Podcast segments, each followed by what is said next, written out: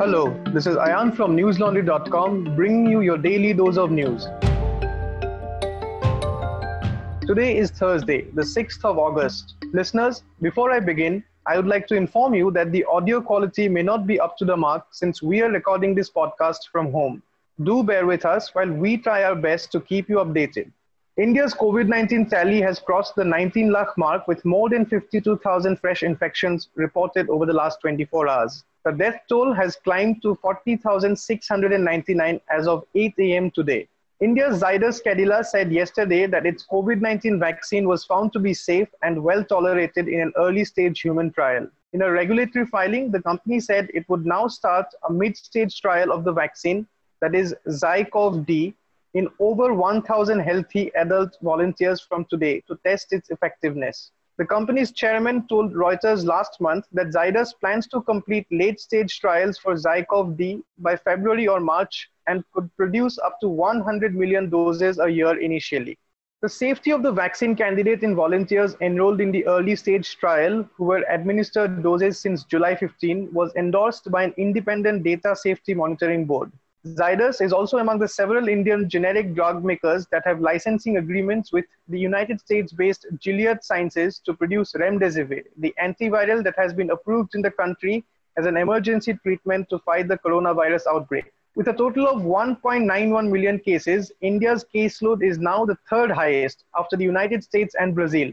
Among the states, West Bengal recorded another highest single day spike in coronavirus cases and deaths at 2,816 and 61 respectively yesterday. This took the total count of cases to 83,800 and the death toll to 1,846 in the state. Wednesday was the fourth consecutive day of recording over 2,500 cases in the eastern state. As many as 204 people died of the disease in the same period. There were 22,992 active cases as on Wednesday. The state has almost doubled its testing capacity in the last three weeks, while the positivity rate has jumped around three percentage points.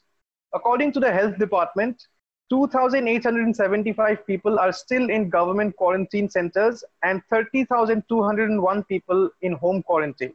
Another 1,644 persons are in safe homes. The World Health Organization's chief scientist Soumya Swaminathan said on Tuesday that India has one of the lowest coronavirus testing rates in the world. She made the observation in an online interactive session, which was moderated by Telangana Minister for Information Technology and Industries, K.T. Ramarao. According to the Indian Council of Medical Research, 6,61,892 samples were tested on August 3, and the total number of tests carried out in the country now stands at 2.08 crore. India's population is estimated to be around 138 crore. WHO Swaminathan added that without adequate testing, combating the coronavirus is like fighting fire blindfolded. She said that the number of tests being conducted is not sufficient if the positivity rate is above 5%. Let's move on to some national news. Relentless rains battered Mumbai yesterday. For the past two days, heavy rains and cyclonic winds reaching speeds of up to 107 kilometers per hour have hit Mumbai and neighboring areas, disrupting suburban train and bus services and throwing normal life out of gear. Mumbai's Colaba yesterday received the heaviest one day rain in August since 1974. The National Human Rights Commission has ordered compensation of rupees 1 lakh each for 13 human rights activists and lawyers, including Delhi University professor Nandini Sundar, who were falsely implicated by Chhattisgarh police for raising the issue of tribals' rights violations in the Bastar region in 2016. On November 5, 2016, the Sukma police in Bastar had registered a case against the six individuals in connection with the murder of Shamnath Baghel, a resident of Nama village in Sukma district. In another development, the Delhi police are yet to return Professor Apurvanand Jha's cell phone that it had seized for an investigation on Monday. The Delhi police on Monday had quizzed the renowned Delhi University professor in connection with the communal violence that broke out in northeast Delhi in February this year. At least 53 people had died in the violence. Apurvanand teaches at the Department of Hindi in Delhi University. He was asked by the special cell of Delhi police to appear before it in the investigation into the February riot. The professor spent five hours with the police, and in the process, his phone had been seized. The Delhi police's investigation into the Northeast Delhi violence has raised several questions in the last few weeks. There have been serious allegations against the department that show inconsistencies between their approach and the actual state of affairs. Ayush and Basant, two of our reporters, have come up with a special series that looks at these allegations in some of the cases. It is an NL Sena project which many of our readers funded entirely. Please go to our website and read all the reports to find out more on this issue. The reports are available in English as well as in Hindi. Sajad Ahmed, BJP's district vice president in Kulgam, was shot dead today in Kulgam, about 70 kilometers from Srinagar. According to officials, he was shot this morning by terrorists and was immediately rushed to a hospital in nearby Anantnag district, where he was declared brought dead. The attack comes less than 48 hours after another BJP Sarpanch, Arif Ahmed, was shot at in the same area. Last month, Sheikh Wasim Bari, his father and brother were killed by terrorists in the Union Territory's Bandipur district. Bari was the BJP's district chief for Bandipur. The shootings come at the heels of one year anniversary of bifurcation of the state of Jammu and Kashmir into the union territories of Jammu and Kashmir and Ladakh. The move by the union government, which completed one year yesterday, was celebrated by the BJP members and leaders in Kashmir, while many opposition leaders are still under house arrest, and most locals without any internet or freedom of movement for a year. To mark the one year anniversary of the bifurcation of Jammu and Kashmir, many journalists have written very relevant and gripping pieces. Rayan Naqash's piece titled Betrayal and Loss of Credibility Kashmir's Political Parties Have Spent a Year in Limbo is a must read. It just came out on our website. Do read it to get a real picture of what is transpiring in Kashmir, a picture many of the big media houses will not show you. What makes it possible for us to bring out these reports is our commitment as an independent news organization to you, our viewers, listeners, and readers we completely depend on people who understand the role of independent media platforms in a healthy democracy and accordingly are ready to pay for it. We do not take any advertisements because we believe when advertisers pay, the advertisers are served. But when the public pays, the public is served. That is why we rely solely on your subscriptions to continue our work. We also have many interesting interviews, podcasts, and ground reports on our website. Do go through them and share them with others as well. If you want us to keep bringing you more of these contents, please go to our website and subscribe. We have different packages with the lowest one starting at 300 rupees a month. So choose a pack and hit the subscribe button. Pay to keep news free. Talking of the Kashmir Valley, the Lieutenant Governor of Jammu and Kashmir, Girish Chandra Murmu, submitted his resignation yesterday, which was accepted by the President, and without wasting any time, BJP leader Manoj Sinha was appointed in his place. Sources close to the former lieutenant governor said he had been concerned with the lack of accountability among civil servants and bringing public servants under pressure to get work done. Murmu, however, has been appointed to head one of the most important offices in the country, that is, of the Comptroller and Auditor General of India. He will be replacing Rajiv Mehrishi, a 1978 batch IAS officer of the Rajasthan Cadre, as the next CAG.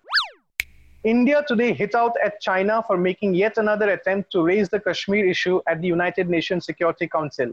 China backed an attempt by Pakistan to discuss the Kashmir issue at the UN Security Council on Wednesday, coinciding with the first anniversary of the reorganization of Jammu and Kashmir by India. However, the attempt did not succeed. In its reaction, the Ministry of External Affairs said that it firmly rejected China's interference in India's internal affairs. The fresh move by China to internationalize the Kashmir issue came at a time it is engaged in a bitter standoff with India in eastern Ladakh.